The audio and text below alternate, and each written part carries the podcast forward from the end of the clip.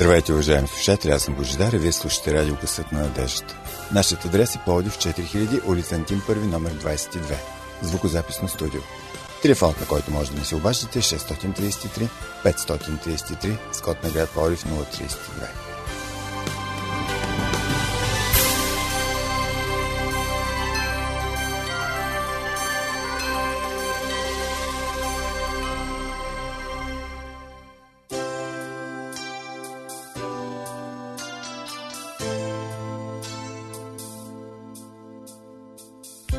Тръгнали сме на някъде. Бавно вървим и мислим. Ще си подадем ли ръка? Ще си помагаме ли? Да посрещаме проблемите заедно. Да се радваме на зората заедно. Да вървим към кръста заедно. Уважаеми слушатели, започва нашето предаване заедно. Останете с нас.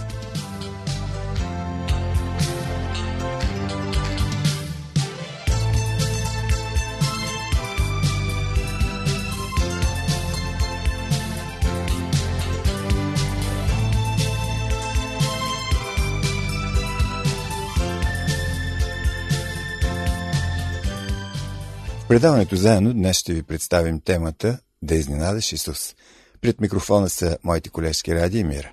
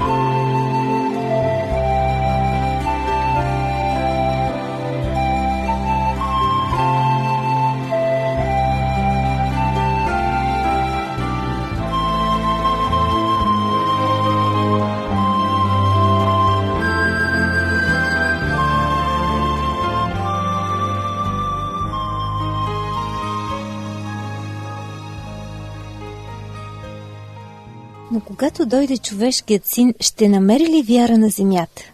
С този риторичен въпрос, приятели, Христос завършва притчата за настоятелно молещата се вдовица, получила справедлива присъда от кураво сърдечен съдия, който нито човешкото достоинство зачитал, нито от Бога се боял. Как възприемат обаче този въпрос народа и учениците, които присъстват на случая? Възможно ли е посланието да бъде уловено от сетивата на епоха, в която атеизмът е бил непознат? Затова много тълкователи на Библията виждат в него пророчество за последното време. Но дали само атеизмът покрива представата за безверие? Очевидно не. Според Марк, твърдата позиция на отхвърляне на Исус като спасител учителите на Назарет, градът в който е израснал е наречена неверие. И не можеше да извърши там никакво чудо, освен че положи ръце на няколко болни и ги изцели. И се чудеше на тяхното неверие, пише по този повод Марк в своето Евангелие 6 глава 5 и 6 стихове. По времето на Христос Палестина е размиран район, в който националистическият дух се разгаря от религиозната вяра. Нито силата на Желязната Римска империя, нито жестокото управление на Ирод и неговите наследници са в състояние да угасят пламъка на бунта и желанието за свобода. Немалко хора са готови да се разделят с живота си в името на правата вяра. Но въпреки това Спасителят ги определя като невярващи. Защо? Защото вярата им е изцяло насочена към националната кауза. Нейните духовни измерения са свити до неузнаваемост. Тя е мощна сила за възстание и бунт, но изключително слаба, когато трябва да предизвика покаяние или да отстоява морални норми. Дори пророчествата за дългоочаквания Месия се интерпретират само от гледна точка на установяването на вечно земно царство. Такъв тип вяра се концентрира върху борбата с врага, върху изпълнението на дълга и спазването на реда. отношението към ближния, милостта, любовта, всичко това остава извън нейното полезрение. Що се касае до вярата, значи ние лесно оплитаме конците. Как да бъдем неподправени, истински в отношенията си с Бог? Ето един непривичен урок, който и днес ни затруднява. Все пак има хора, дори сред езичниците, които го научават лесно. И един от тях успява да впечатли Исус. Но преди да стигнем до тази история, ето нещо от живия живот. 64 годишната австрийка Херцлинда Айслер била прията в болница с болки в корема. Няколко дни по-късно била изписана. Вече се чувствала добре, но се питала защо никой от нейните роднини не я посетил за коледа. Тя не знаела, че болницата допуснала ужасна грешка. Съобщила на семейството, че Херцлинда е починала. Нейният син Леополд Айслер разказва – не можах да повярвам, когато тя влезе вкъщи през вратата. Цялото ни семейство скърбеше. Всички бяхме облечени в черно и говорихме за погребението. Но поне ни стана ясно защо в болницата не успяха да намерят тялото, когато поискахме да й отдадем последна почет. Наистина, каква изненада за семейството. Не знам дали много хора са преживявали подобно нещо, но всеки е преживявал някакъв вид сюрпризи в живота. Според енциклопедията, изненада това е краткотрайно емоционално състояние, резултат от преживяването на неочаквано събитие. Тя може да бъде приятна, неприятна или неутрална. Тоест, нормално е човек да се изненадва. Като християни знаем, че Бог често го прави. Той е майстор на неочакваните обстоятелства. Има обаче още един въпрос. Възможно ли е ние да изненадаме Бог? Спонтанният отговор е не. Това е невъзможно. Бог знае всичко. Как така ще го изненадаме? Да, така е. Но Библията ни описва случай, в който все пак някой успява да го направи. А когато влезе в Капернаум, един стотник дойде при него и му се молеше, казвайки «Господи, слугата ми лежи у дома, парализиран и много се мъчи». Той му каза, ще дойда и ще го изцеля. Стотникът в отговор му рече, Господи, не съм достоен да влезеш под стряхата ми, но кажи само една дума и слугата ми ще оздравее. Защото и аз съм подвластен човек и имам подчинени на мен войници. И казвам на тогова, иди и той отива, и на друг, дойди и той дохожда. А на слугата си стори това и го струва. Исус като чу това почуди се и рече на уния, които идеха изподире. Истина ви казвам, нито в Израел съм намерил такава вяра, но казвам ви, че мнозина ще дойдат от изток и запад и ще насядат с Авраам, Исаак и Яков в небесното царство, а чедата на царството ще бъдат изхвърлени във външната тъмнина. Там ще бъде плач и скърцане с зъби. Тогава Исус рече на стотника, иди си, както си повярвал, така нека ти бъде. И слугата оздравя в същия час. Това е част от Евангелието на Матей 8 глава 5 до 13 стихове. Ето, че Исус е изненадан. И от какво толкова? Отговорът е от такава вяра. Исус не е виждал подобно нещо нито сред своите последователи, нито сред най-набожните евреи. И за това си заслужава ние с вас да изследваме случая. Първо научаваме за отношението на стотника към неговия слуга. Някои теолози превеждат тук думата с роб, Римляните са известни с широко разпространеното робовладелство. Отношението към робите от тяхна страна е понякога по-лошо, отколкото към животните. Ето един цитат от форум на списание БГ наука. В Древен Рим робите нямали никакви права, а били разглеждани като стока. Наказанията им били изключително сурови и зависели от прищявката на господарите. Собственикът можел да измъчва, и да убие роба си, без да дава обяснение пред никого или да бъде съден. Най-честите наказания за ежедневните провинения на робите били бичуване, затваряне без храна или членоувреждане. Бичуването може да е с обикновен къмшик, който не оставя от трайни белези. Все пак робите, особено жените, били ценна стока, а повредената стока струвала по-малко пари. За по-тежки провинения се прилагал къмшик, който е по-специален – чието окончания завършвали с ловни топки или кукички. При бичуването те са дирали кожата на жертвата, която можела дори да умре.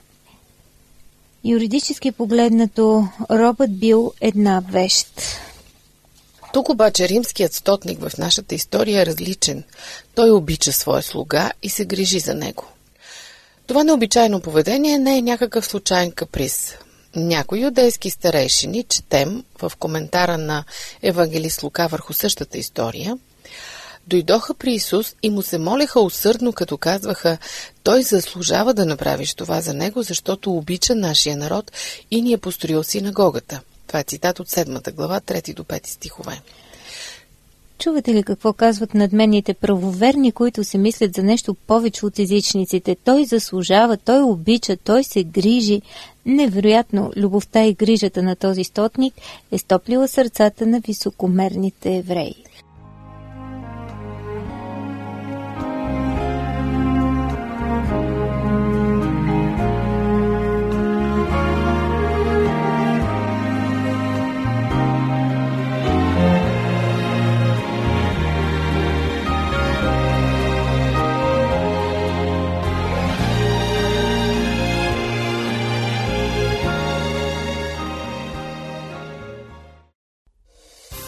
Приятели, вие слушате Световното адвентно радио, гъсът на надеждата и предаването заедно.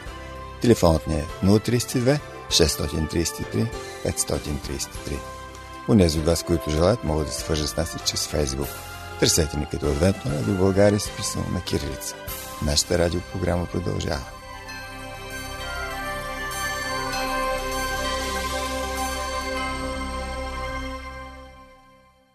Как се отнасяте към малките хора? Към нискостоящите, към смачканите от живота, към онези, които не са образовани като вас или имат по-низко социално положение. Подигравате ли се на някого само защото не е интелигентен като вас? Презирате ли циганите, хората с друг етнос? Евреите от това време го правят с вярата, че Бог им е дал това право. Наистина ли? Исус казва, аз в Израел не съм намерил такава вяра. Освен привързаност и всеотдайност към по-низшите, към неговия слуга, стотникът показа и обич и грижа към онези, които го презират заради происхода и религията му, защото е езичник. Как бихте се почувствали, ако някой не иска да еде с вас на една маса? Евреите са го правили с езичниците. Как бихте се почувствали, ако някой не иска да влезе в дома ви, защото ви счита за нечист? Това е било отношението към стотника. И въпреки това, този човек им е построил синагога. Ето вярата, която изненадва Христос. Тя обгрижва дори нези, които не заслужават да се хабим за тях. Малко преди това Исус апелира в планинската проповед «Обичайте враговете си, молете се за тези, които ви гонят, бъдете съвършени като вашия небесен Отец, който обича и злите и добрите, грижи се за праведните и неправедните, обичайте и вие така». Този стотник е живият пример на проповедта и заповедта на Исус. Вярата, която го очудва, е свързана и с още нещо – с отношението на стотника към самия себе си. Обикновено, когато ни презират и ни гледат от високо, нашето честолюбие страда и ние отвръщаме със същото. Често грубостта и високомерието са просто защитна реакция. Мислим си, аз да не съм по-долен от другите. И аз мога да се надувам, и аз мога да тъпча. Стотникът има основание да мисли така. Той е римски офицер, а римляните владеят евреите и събират данъци от тях. Римските войници контролират цялата държава. Те са по-силните. Но този човек не мисли така и го показва в отношението към своите слуги и врагове. Евреите – той не счита себе си за нещо повече от другите. Напротив, в думите му към Исус има толкова смирение пред Бога. Господи, не съм достоен да влезеш под стряхата ми. Аз съм просто един грешен човек, който се радва да направи нещо за Бога и за богоизбрания народ. Но моят происход и моят живот ме правят недостоен за подобна чест. Невероятно, нали? Този човек осъзнава своето грешно и недостойно състояние пред Бога и това го прави истински скромен и смирен – той не се дразни и не обижда, когато го мразят и презират, защото знае, че поради грешното си естество пред Бога, той не заслужава дори да живее. Какво е нашето отношение към себе си? към нашето грешно естество, към нашите слабости и недостатъци. Имаме ли високо самочувствие и жилаво его? Вярваме ли, че сме голямата работа? Библията казва, какво имаш ти, което да не си получил от Бога? И ако си го получил, защо се хвалиш така, сякаш не си го получил? Това е цитат от апостол Павел, 1 Коринтини 4.7. Много хубав въпрос, между впрочем. Но да се върнем на стотника и към неговата голяма вяра, за която виждаме и още нещо специално, и това е отношението му към Исус. Явно този човек е изучавал писанията, знае, че дългоочакваният Месия ще дойде и ето го сега Месията пред него лекува, прави чудеса и проповядва. Застотника Исус доказва с великите си дела на Божия милост и грижа, че е това, което е. Помазаникът, който ще установи Божието царство. В целия Израел няма такава вяра. Евреите очакват от Христос нещо повече да играе по тяхната свирка. Противен случай, мислят те, не може да е Месията. Няма значение колко чудеса ще направи, когато пропуска да извърши онова, което искат от него. А това е просто една условна и хилава сметкаджийска вяра. Дали не я познаваме лично? Доверието на стотника е 100%. Той не прави лъж вериш с Бога. Не е нужно Бог да му угажда, за да вярва в него. Слугата му е в Божиите ръце. Той самият е в Божиите ръце. Каквото се вижда угодно на Бог, това да стори. А той може да стори, защото е всемогъщ. Невероятно, нали? Може би този тъп в кавички офицер има повече вяра от всички нас взети заедно. Имаме ли ние смелостта да се доверим така на Бог? Ще отпадне ли нашата вяра, ако Бог не постъпи както сме очаквали? Ако не играе по нашата свирка? Ще продължаваме ли да сме ревностни християни, дори когато нещата не се случват както ни се иска? Ще обърнем ли гръб на Бог и Неговата църква, защото нещо не ни изнася? Ще зарежем ли Библията и молитвата? Е, това са много лични въпроси и всеки сам би могъл да погледне към себе си и да помоли и Бог да изследва сърцето му. Зависи, разбира се, какво ни мотивира. Господ не е обещал животът ни да бъде розов, нали? На всяка крачка се нуждаем от жива вяра, именно от вярата на стотника. Тя не ни обещава излъз към високите етажи на властта, нито слава и признание, и все пак именно на тази вяра Бог отговаря с невероятно благословение. Благодарение на това ние можем да направим и невъзможното. Ето една история, разказана от Людмил Ятански, която е в този смисъл как на камъните може да се отвърне с любов.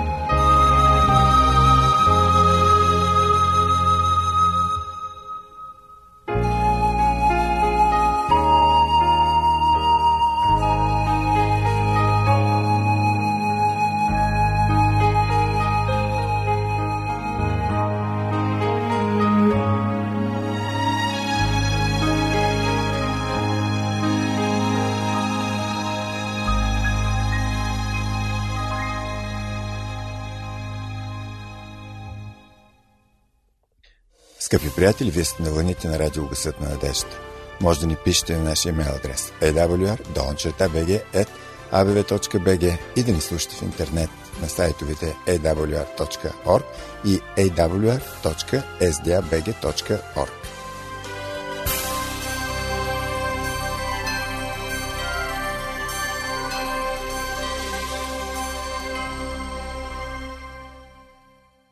Народът се събираше, той говореше.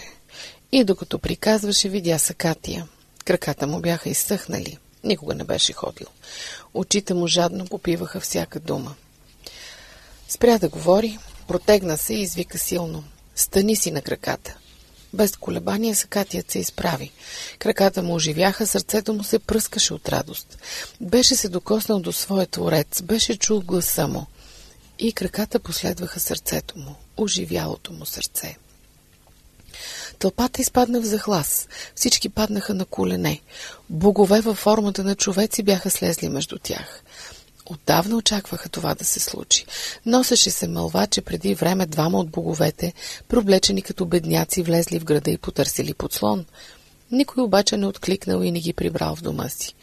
Някъде в края на градеца старец и старица се смилили и приели двамата указани странници. Приютили ги и ги нагостили. Боговете благодарили и си тръгнали.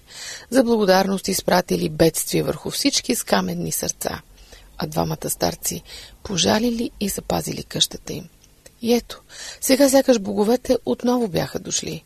Сакат от рождението си, скача като младенец, такова чудо не се е виждало от как свят светува.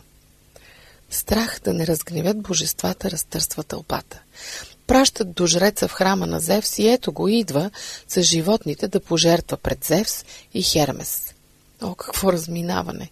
Не слушаха ли тези хора разказа за Исус, за Неговото страдание и възкресение, за властта му над смъртта, не горяха ли сърцата им? Тълпата едва ме възпряна да не принесе жертва на двамата вестители. Не са боговете, които са очаквали. Няма да има наказание. Но има ново бъдеще пред тях. Нови хоризонти, свобода, радост, спасение. Ще приемат ли? Ще разберат ли? Героите са Павел и Върнава, проповядват в Листра и хората са потресени. Изцелението на Закатия ги шокира и доказва сериозността и правотата на посланието.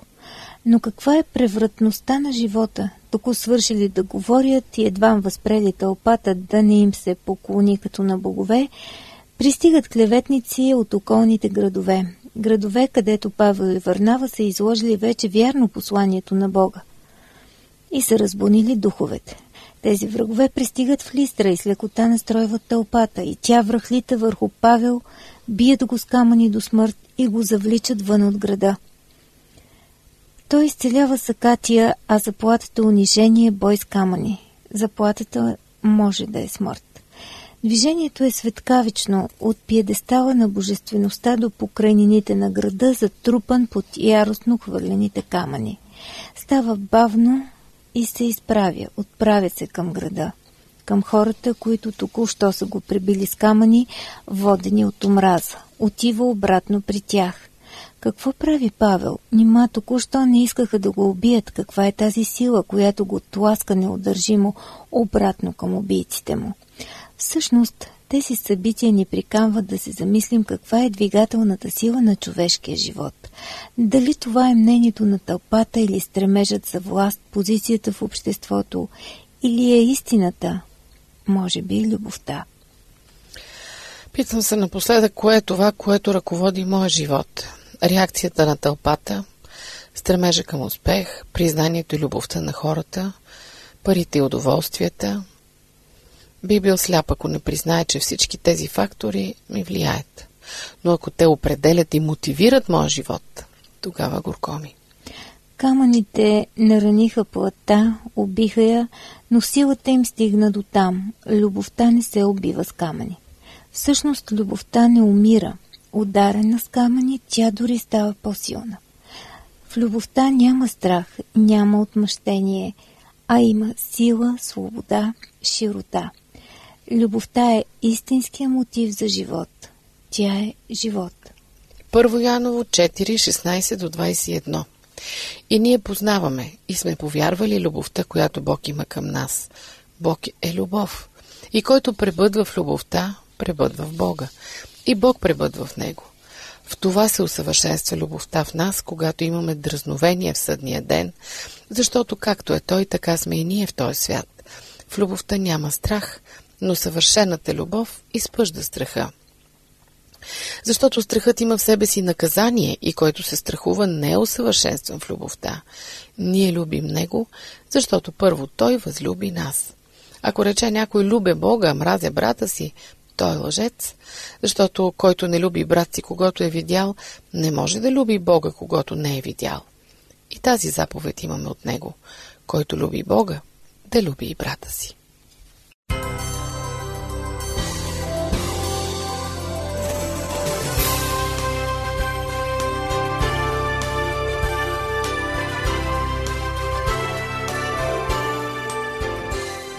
Уважаеми слушатели, вие бяхте с радио Гъсът на надеждата. Припомням ви нашия адрес. Полдив 4000, улица Антимпари, номер 22, звукозаписно студио. Слушайте предаването заедно следващия вторник по същото време на същата частота. До чуване!